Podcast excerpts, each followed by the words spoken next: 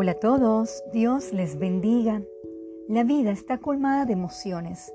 Debemos enfrentarlas y tener dominio. El tema de hoy es Carrusel de emociones. Acompáñeme a Job 2, versículo 10. Y él le dijo, como suele hablar cualquiera de las mujeres fatuas, has hablado, que recibiremos de Dios el bien y el mal no lo recibiremos. En todo esto no pecó Job con sus labios.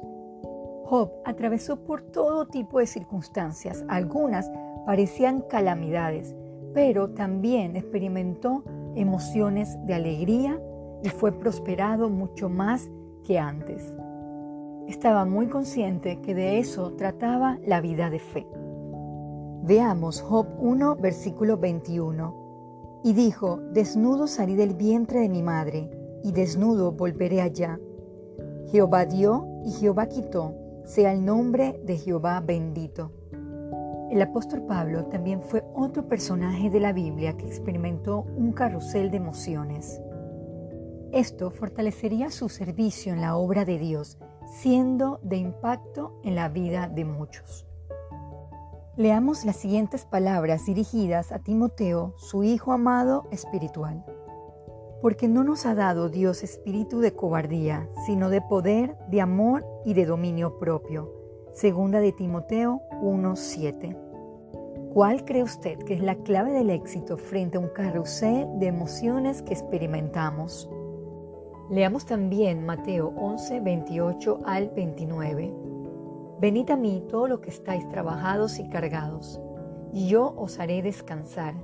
Llevad mi yugo sobre vosotros y aprended de mí, que soy manso y humilde de corazón, y hallaréis descanso para vuestras almas.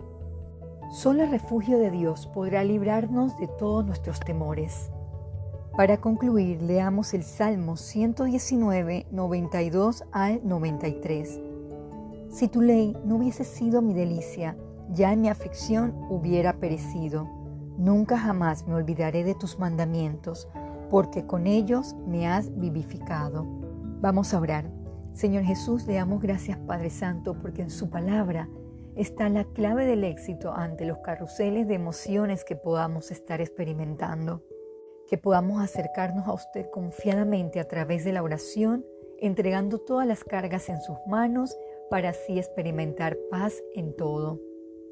Fortalezca nuestra vida y le pedimos que nos levante si hemos caído presas de las emociones. Denos dominio propio y valentía para enfrentar nuestro día a día de la mano suya. En Jesús oramos. Amén.